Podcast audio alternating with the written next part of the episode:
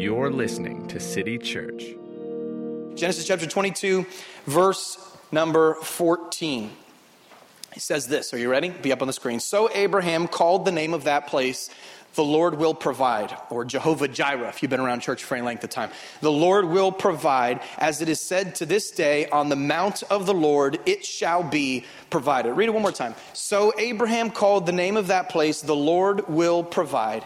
As it is said to this day, on the mount of the Lord it shall be provided. Let's pray. God, thank you for an opportunity to gather here this morning. Thank you for the opportunity to read your word. Jesus, we humble ourselves right now, acknowledge the fact that apart from you, we can do nothing. God, we wholeheartedly want to hear from Jesus today. And so I pray, God, no matter what's going on in our personal lives, that you would divinely, supernaturally curtail, God, custom fit this morning to each of our personal lives. Lord, I, I, I just pray that you would really get to the guts, get to the root of our heart and our relationship with you today. In Jesus' name, amen.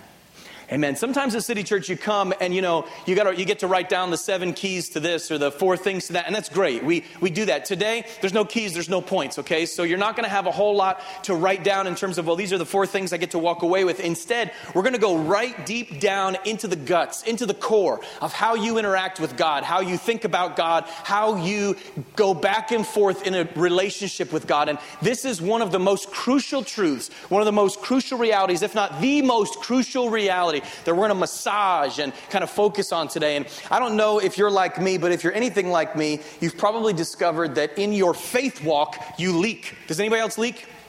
You leak. Like, in other words, you're like, I'm full of faith one day, and then the next day it's like, oh, I'm scared and I'm afraid and I don't know what happened. And, and I know this truth one day, and the next day it's like, what happened to that truth I used to know? And sometimes spiritual things are so alive and present in your reality, and other times they're just this distant, kind of forgotten thought.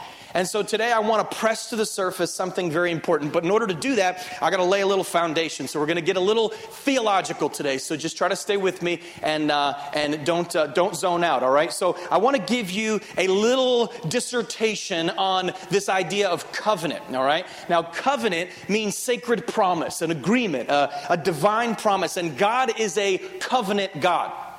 He's a God that often uses and operates by covenant. There it is. I knew it was here. Praise the Lord. a sacred promise, a, uh, an agreement with stipulations, with conditions.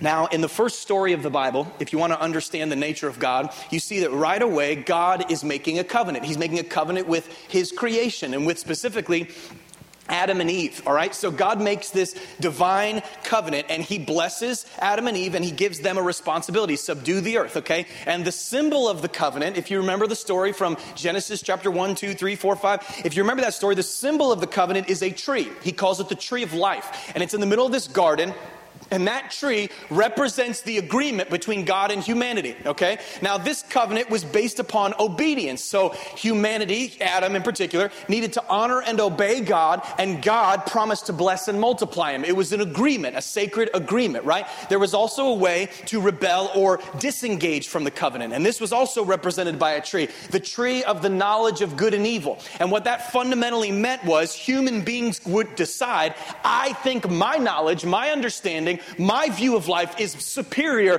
to the one that God gives me. And so I say, I am the chief seat of knowledge in the world. And so, of course, humanity chooses to rebel against God, eats the fruit of that tree, and it creates a fracture in humanity's relationship with God from that time forward. God created everything that it would reproduce after its kind. And so every person born of Adam inherits this separation, a knowledge that God is there, but a distance from God. That first covenant, theologians call the covenant of works. Somebody say that with me just to make me feel better. Covenant of works. That was terrible. Try it again.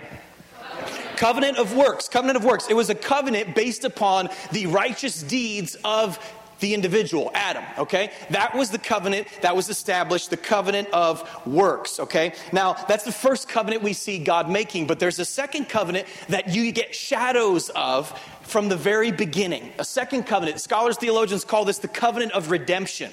Now, this, interestingly enough, is not a covenant between God and people, it's a covenant between God and Himself. All right? Father, Son, Holy Spirit, probably the greatest mystery, the Trinity, the Godhead, three persons, all God, fully God, three in one, right? And so, three in one, this Godhead makes a covenant within itself. So, Father commits to Son, who commits to Spirit, who commits to Father, who commits to Spirit, who commits to Son. And so, there's this commitment between the three of them. And they call it, theologians call it the covenant of redemption, where they commit that even though humanity has broken the covenant of works, they make a covenant between themselves that they, in fact, will establish a new road back to God through a mediator. Okay? And so they make this divine covenant. Now we pick it up in Genesis chapter 22 where we just read. And when we hear that verse I just read, I'm smack in the middle of a story. And so if you don't know the story, and if you don't know the story before the story, then the, por- the little portion that I read doesn't really resonate the way that it should. Okay? So a lot's already happened.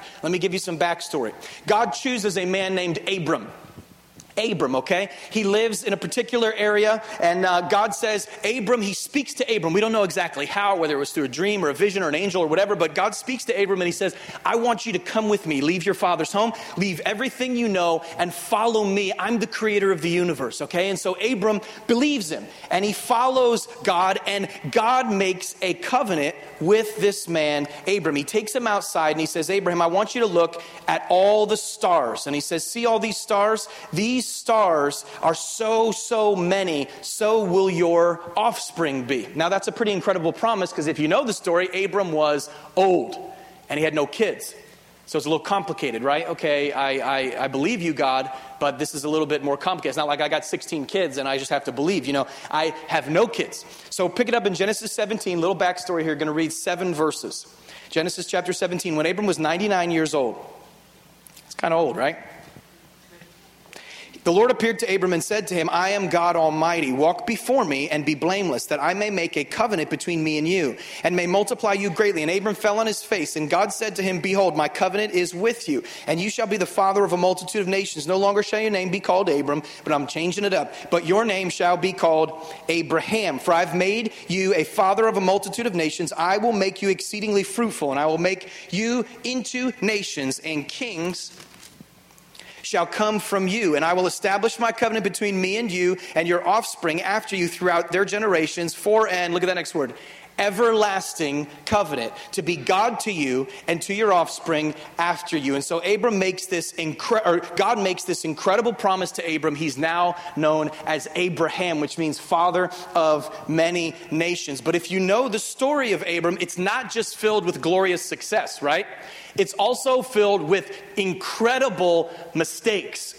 Example, he leaves the place that God calls him out of, Ur of the Chaldeans, to go to Canaan for a new land. And the first thing he has to do is pass through Egypt. Maybe you know the story. And so he's scared. Remember, these are different times, okay? Times where there's not so much, you know, technology, not so much government structure. These are barbaric times. And so Abram has to leave and go through Egypt. And Egypt is a pretty hostile place. And so his wife, Sarah, is very beautiful. So instead of telling everybody that she's his wife, wife, he says that she's his sister. Okay? No big deal, except that now other guys marry her. And so other guys, so he basically, you know, gives away his wife just to protect his own neck. It comes out, it becomes a big problem. He gets kicked out of Egypt. He leaves with his wife, but now she had been, you know, being, you know, sexually active with guys that were not her husband because he was scared. I mean, all of this chaos. So now I'm sure she wasn't exactly thrilled about that arrangement, right? And so she, now she and him go to another land, and as they're going, they go through all types of other chaos, but God gives them a promise I'm going to give you a son. Time goes by, and time goes by. Time goes by. You ever had time go by on a promise from God? And you're like, okay, it's been 10 minutes, God. We talked about that last week. it's been 10 minutes. Why, why haven't you come through yet? Well, this had been years and years and years and years and years and years and years. And so he got a little anxious. And so uh, Sarah comes up with this great idea. She says, you know what? I'm really old. Why don't you sleep with my servant? Why don't you sleep with my servant, have sex with my servant who's not your wife, which doesn't honor God? Why don't you do that? And uh, maybe God will give us our offspring that way. And so Abraham does that. He sleeps with Hagar, the servant of Sarah. She has a son named Ishmael, and that was not the promise or the plan of God. God chose to do it a supernatural way, not a natural way. And so now he has this other son. Unfortunately, it causes all types of problems because eventually the promise of God does come to pass. Sarah has a son named Isaac, and so now he's got two sons. Which one's going to inherit the promise? There's jealousy between the two, and eventually Hagar and Ishmael are sent out of the camp and are no longer allowed to be a part of the family. So it's been pretty sloppy. Now, from that day, years go by. In fact, many people don't realize this. When by the time you get to Genesis 22, Isaac, the son, the promised son, born of Sarah, the wife of Abraham, is already somewhere between 25 and 35 years old. Okay? So he's not a spring chicken. He's been around a little while. He's a young man. All right? And now we see Abraham facing the greatest test of his life. Pick it up with me in Genesis 22, verse 1. We're going to get all the way down to verse 14, which is the verse we started with today. Y'all doing okay so far? You can just turn to somebody near you and say, This is going to be great. You should really pay attention. Come on, just tell them. Just tell them. You should, you should really pay attention. I know you're already zoning out because he's talking about covenants. So come on, focus. Genesis chapter 22. These things, after these things, we know what these things are. I just hit a bunch of them. After these things, God tested Abraham, and he said to him, Abraham, and he said, Here am I. God said to him, He said, Take your son, look at the language, your only son, Isaac. He was his only son because Ishmael had been sent away, so he was solo now your only son Isaac, whom you love. He was very aware of the fact that this was a promise of decades upon decades, that everything Abraham had was being bet on his son. That he was following God his whole life, wandering through the wilderness, all because he had confidence that God was going to fulfill his promise through his son Isaac. Take your son, your only son whom you love, and go to the land of Moriah, and offer him there as a burnt offering on one of the mountains of which I shall tell you. Well, that's an inconvenient command, right? Oh, God, what, what do you mean? All, all of a sudden, this is super confusing. Have you ever felt like, as you're trying to follow God, He's outlined a specific plan for you, and then the entire plan that He outlined for you blows up in your face? Has that ever happened to you before where you're like, okay, I know what I'm to do. I'm to go to college. I'm to marry this girl. We're to go, and then, like, within a year, everything that you were planning, and then you plan again. Okay, no, I know God has a special magic plan for me, and you plan it all out, and then the next year, it all blows up again, and then and then you're five years in, you're like, oh, I really figured this out, and then after a while, you're like, all right, I'm just going to plan today. We're going to plan today because everything seems to go differently than I planned it, right? And here, I'm sure Abraham had been planning and planning, prepping everything. God gave him a specific promise about Isaac. It says in the scripture, In Isaac your offspring shall be named. So this is kind of a perplexing moment. If in Isaac my offspring shall be named, why are you telling me to kill my offspring? Now, there's a lot of concerns here. Concern number one is this isn't like you, God. I thought you were good and loving. How many of us have ever said, Why would a good and loving God do that? Could imagine that that crossed Abraham's mind. You know what else I was thinking? What would you feel? What would you think? There's a variety of emotions that you may experience in this moment. One emotion that may find its place in you, if you're like me, is when you get a command like this from God. Sure, you're shocked that God would ask you to do that, but there's something inside you that's going, oh, I knew it. I deserve this. You know, I slept with Hagar not cool. Pimped out my wife, not cool. Sent my son away, not very cool. I deserve this. I, I deserve for the promise to just blow up in my face. Many of us would feel that way. Some of us don't take the road of guilt, others of us take the road of bitterness. You know, God, you know, I thought we had a deal here. I thought you were good. Why would you make so much pain come to my life? Why would you make me destroy the very thing that you've given me? Why would you ask me to sacrifice the blessing that I've been waiting for for so long? Think about all the tensions, the bitterness. Really, God? How could you do this to me? How could you let this happen? How could you let her die of cancer? How could you let this job fall apart? How could you let this marriage fall apart? God, I thought you were good. What's the deal here? I can't trust this. I can't believe this. There's a lot of things that Abraham could have been feeling in this moment. When's the last time you killed somebody? Some of you are like, okay. Um, probably not recently. I mean, hopefully. If not, we'll pray for you afterwards. Um, that didn't go so well. killing somebody is a pretty intense Killing anything is pretty intense, is it not? Some of you know my saga with uh, squirrels. Squirrels, for some reason, love to eat holes in the side of my house. And we try to do the humane thing. In fact, I have a trap in my car right now, but not because the squirrels in my car, but because I'm bringing it home to try to trap them. But, and, you know, we bought the little powder. The, the, the squirrels in my house eat the powder. That's supposed to keep them away. You know, like you sprinkle the powder on, like, that'll keep them away. Our squirrels are like, I'm a city squirrel, dude. I can eat anything. You know, you know, I, you, you can't put this powder out here. Think it's going to scare me away. And so we've tried everything to try to get rid of these squirrels. But, but you know, um, still they, they, they make holes in the side of my house. And so I got some estimates about what it would take to get an exterminator there. And it was like hundreds of hundreds of dollars. And so as I'm hearing this, I'm thinking I have a BB gun in my closet, you know, and it's free. And, and maybe I should just do what has to be done. And so anyways, if you're like a humanitarian, don't call PETA on me or anything. But there have been a few who have died, all right? And so they, the other day, there's one frolicking along in my yard, and my wife, my kids are like, get it, get it, get it. And so I run out there with the BB gun. I'm standing there with my BB gun. He's frolicking along in my yard, and there's thousands of squirrels, right? And I'm thinking to myself, as I look at this little frolicking squirrel, I don't know if he's the one who dug the hole into my house. You know, how should I, you know, this sense of justice just, why would this innocent one suffer for all the wickedness of the other squirrels? You know, and I'm, I just couldn't shoot it. I couldn't shoot it. And of course, my friend Cheech was like, dude, really? You didn't shoot the squirrel. He was right there. And so, you know, I just, I, there was something inside me, this sense of justice. Like, I just can't shed innocent blood. What if he's just a happy little squirrel that hasn't done anything wrong and he just happened to be in the wrong place at the wrong time and I'm slaughtering him, you know, and I, I so I'm trying to relate that to Abraham here. I mean, think about this moment. If I'm struggling to shoot a squirrel, don't judge me. How much more is Abraham struggling to take a knife and plunge it into the chest of his son. I mean, I have three sons. To think about taking a knife and plunging it into the chest of your son, this is an outrageous experience. I can't do that. I can't watch the blood pour out of his chest. I can't do that. It says, Your only son, the son you love. In other words, all your eggs are in this basket, Abraham. So, all these emotions potentially going through Abraham's heart guilt, shame, regret, confusion, fear, despair, angry at himself, angry at Sarah, angry at God. How could all this happen? But interestingly enough, and this is the point I want to make today, it seems as though none of that motivated Abraham to make his next decision. Look at verse 3. Look at verse 3. So Abraham rose early. He just got the command to kill his son. So Abraham rose early in the morning, saddled a donkey, took two of his young men with him and his son Isaac, and he cut the wood of the burnt offering and arose and went to the place of which God had told him. On the third day, Abraham lifted up his eyes and saw the place from afar. Then Abraham said to the young men, Check this out. Stay here with the donkey.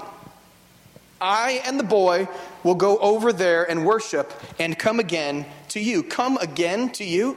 I and the boy will come again to you, he's acting as if he's either going to disobey God or Abraham is so convinced of the promise that not even death can stop God from fulfilling it.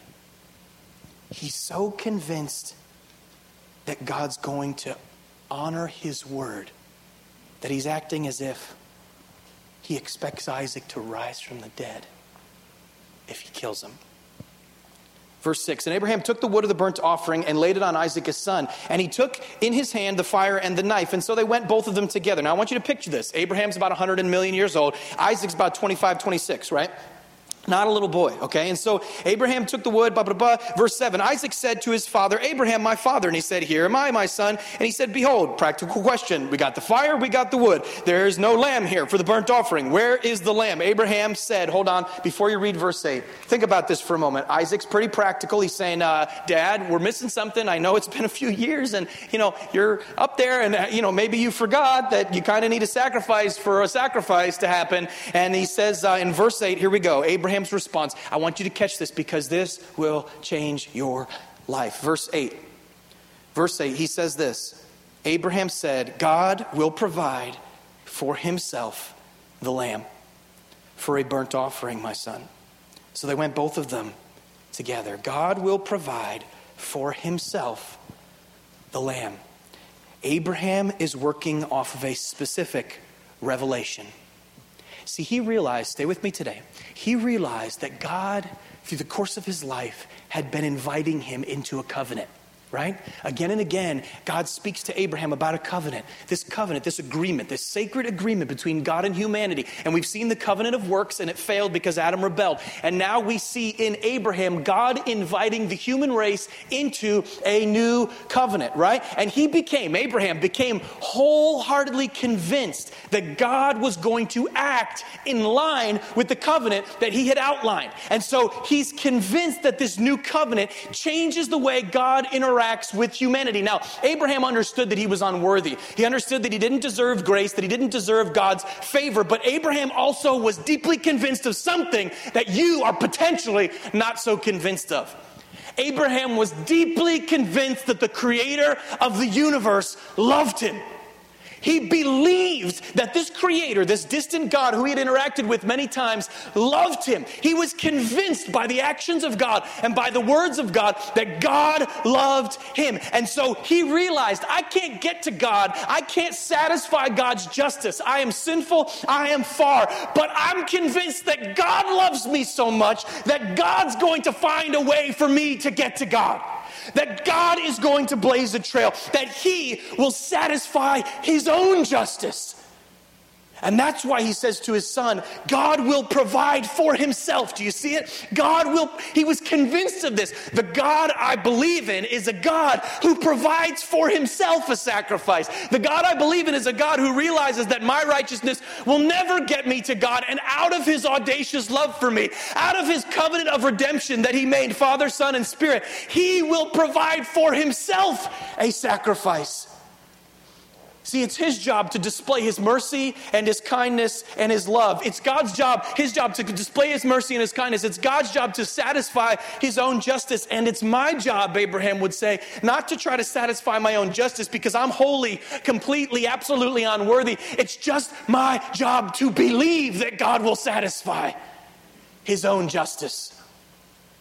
And we see emerging here a third covenant, a covenant that is a framework and a foundation for all interaction with humanity from this day forward.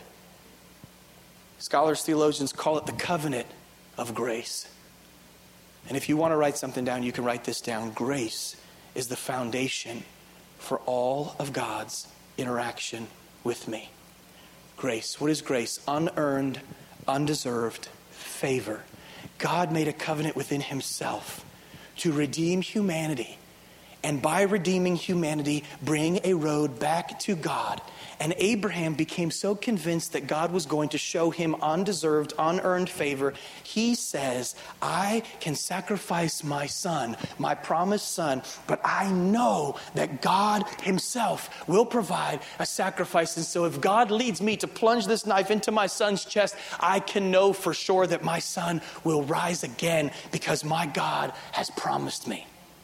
Now, we know today that it's not God's will for you to plunge the knife into your son's chest. Don't leave believing that, okay?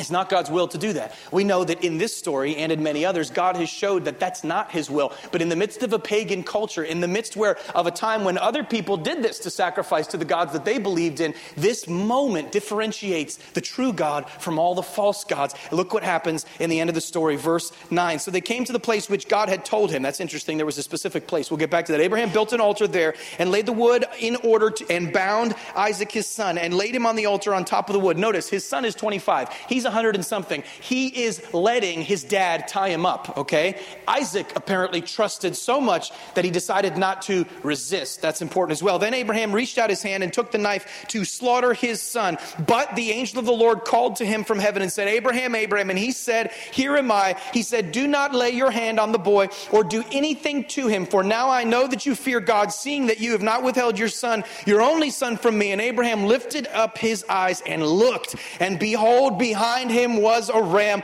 caught in a thicket by his, th- by his horns.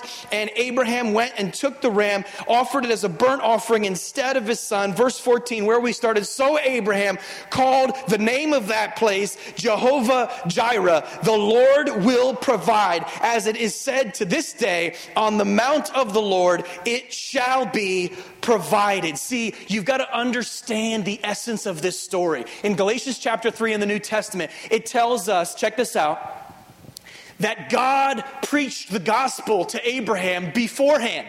That somehow in his interactions with God, Abraham understood something fundamental about the agreement God was making between himself and humanity. He understood that the agreement was founded on undeserved favor. He understood that the interactions with God could only come not by a covenant of works, but by a covenant of undeserved favor where God himself provided for us a way back to God, a sacrifice. And what Abraham saw in shadows, you and I get to see in panoramic view. Because 2,000 years after Abraham stood up there on that mount, Mount Moriah, 2,000 years later, there was a baby born in Bethlehem. And he grew up. He was about the same age as Isaac, but this particular man was perfect before God, blameless, perfectly fulfilling every aspect of the original covenant of works, perfectly fulfilling the covenant between God and Adam, perfectly obeying every aspect of that covenant.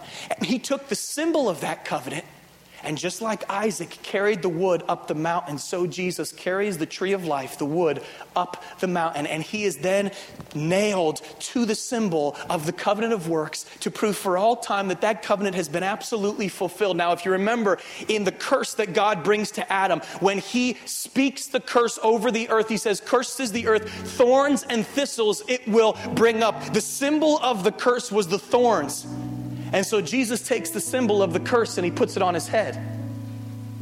See, the symbol of the blessing of the covenant of works was the tree. And so Jesus nails himself to the tree. The greatest pain, the greatest anguish, the greatest suffering in the world, look at me for a second, is displayed in this story because though Abraham never plunged the knife into the heart of his son, God the Father stood on Calvary. And with the greatest suffering, and with the greatest anguish, and with the greatest pain, God Himself plunged the knife of death into the heart of His perfect Son.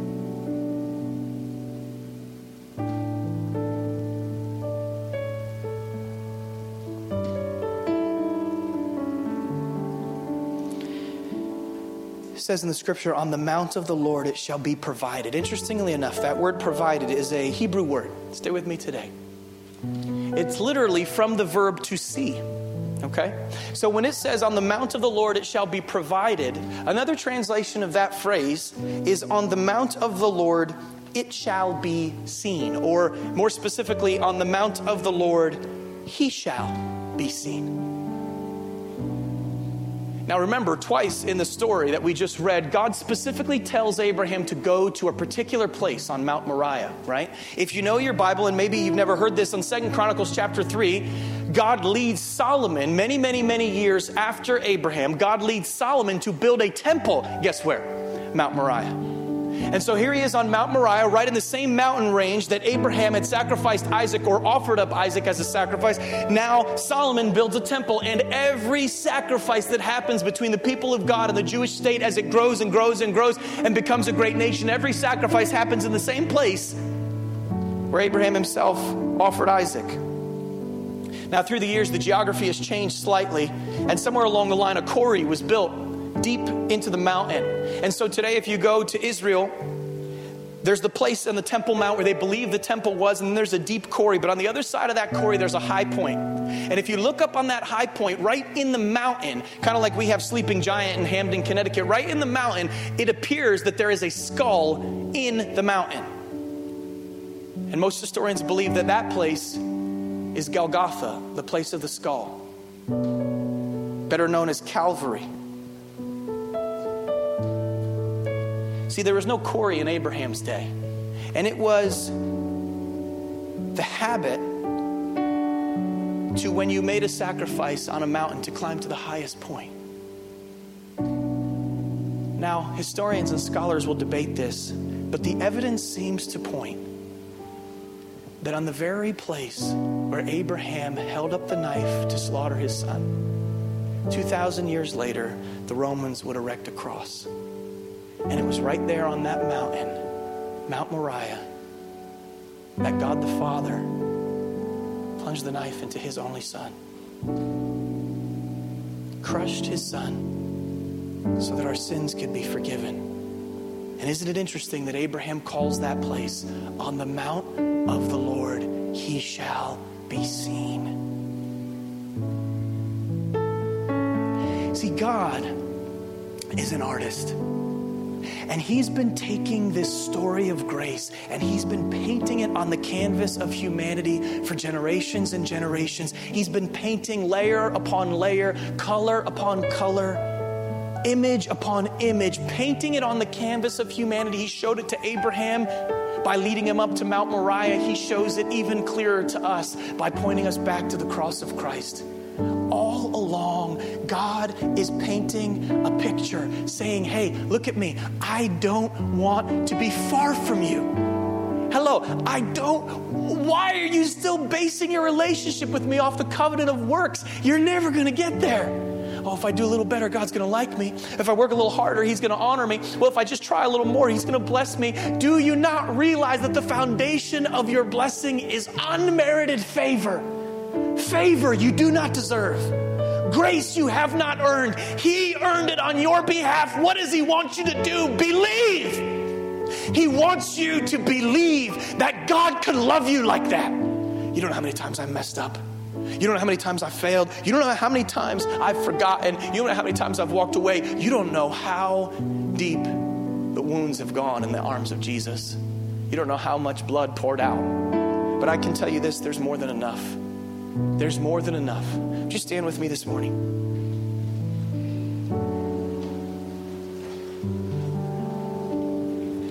In this moment right now, remember I didn't I told you today I wasn't going to give you 7 points. I wasn't going to give you the 10 keys. Instead, I wanted you in this moment to do some deep heart inventory. Here's the question for you. Do I live my life every moment of every day not in theory, but in practice?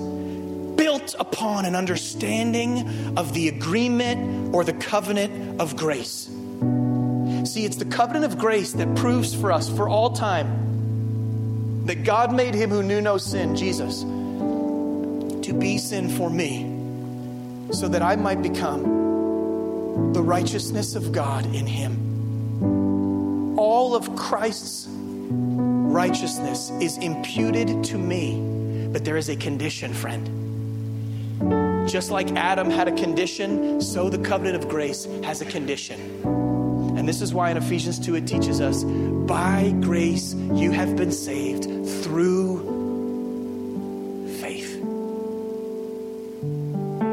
Abraham believed God, and this inaugurated a new covenant.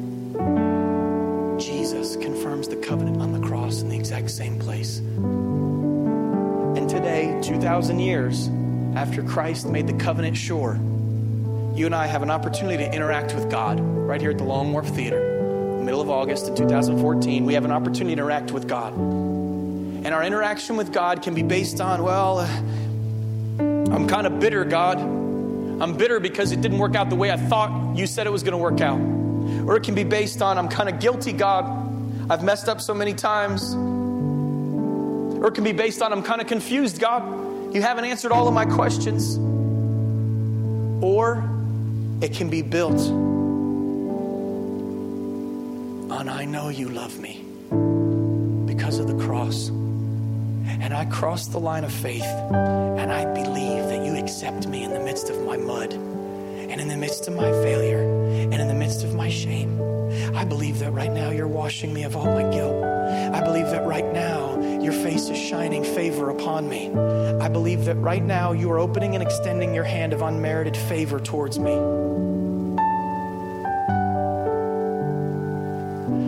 See, God's inviting you the same way God invited Abraham to believe that He loves you that much. I want to do something we don't often do here at City Church. Um, we're going to sing a new song, and uh, I want you just to hear these words. I want to just read the beginning of this song to you. Why don't you close your eyes just for a moment? Close your eyes just for a moment. Let this be a moment with you and God. The song says this Beneath the cross of Jesus Christ, no shadow remains for shame to hide redemption shown for all to see, perfection bore our penalty with a grace so glorious. Immortal day, the veil was torn when mercy donned a crown of thorns. As law gave way to liberty and freedom for humanity with a grace so glorious. Oh, the glory of the Savior's love surrounding our surrender. This is my favorite part. To know forever we are welcomed home. Forever we are welcomed home. Forever we are welcomed home.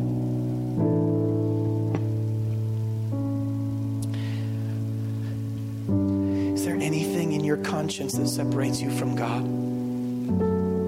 Is there any unbelief? I find that I have this tendency to divert back to law.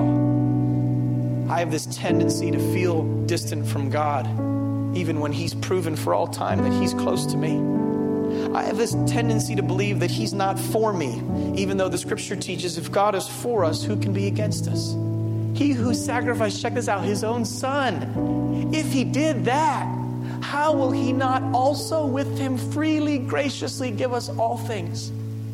It says in Romans 5 that those who receive the abundance of grace and the free gift of righteousness reign in life through the one man, Jesus Christ. We're going to sing this song, and this is okay if this fails. I'm pretty secure because God loves me, even if you don't. But I just felt this. I saw this in my spirit as I was praying about this morning, and sometimes I see things in my spirit and I fail. And that's cool. I'm, I'm cool with that. But if God's pressing on you and you need an encounter with grace today, and you say, Justin, what you're saying is just it's resonating. I need an encounter with grace. I'm gonna just open up the dance floor here, okay? And I'm gonna get down on my knees as we start to sing this song. And if God's really pressing on you and you're saying, I need this truth to be massaged in my heart, and I feel like God's drawing me to that place of decision, I need an encounter. Well, then this area up front is open to you. I just want to urge you. I know it's not comfortable down here. There's lights, there's no cushions. But I want to encourage you, if you want to, if you're hungry for that encounter with God and an understanding in a deep way of His grace being cemented on your soul, sometime during this song, if you'd like, I want to encourage you to just come down here and get on your knees. And let's allow this to be a moment where we interact with God. And you can stay in your seat too if you want, that's fine. No judgment either way. It's between you and God. But I, I just felt like I wanted to invite you, if that's where you're at, as we sing this song, if you want to join me and say, God, I need an encounter with this grace, I need it to be massaged into the core of my soul. I want to invite you to do that. Let's pray and then we're going to sing. Father, I pray that as we worship today, that there would be an impartation, that there would be a divine transfer. I pray that you would fill this room with your glory. And I pray in Jesus' name that you would do something in our hearts today, that we would understand grace in a way like we never have, and that the truth of your goodness and your grace would become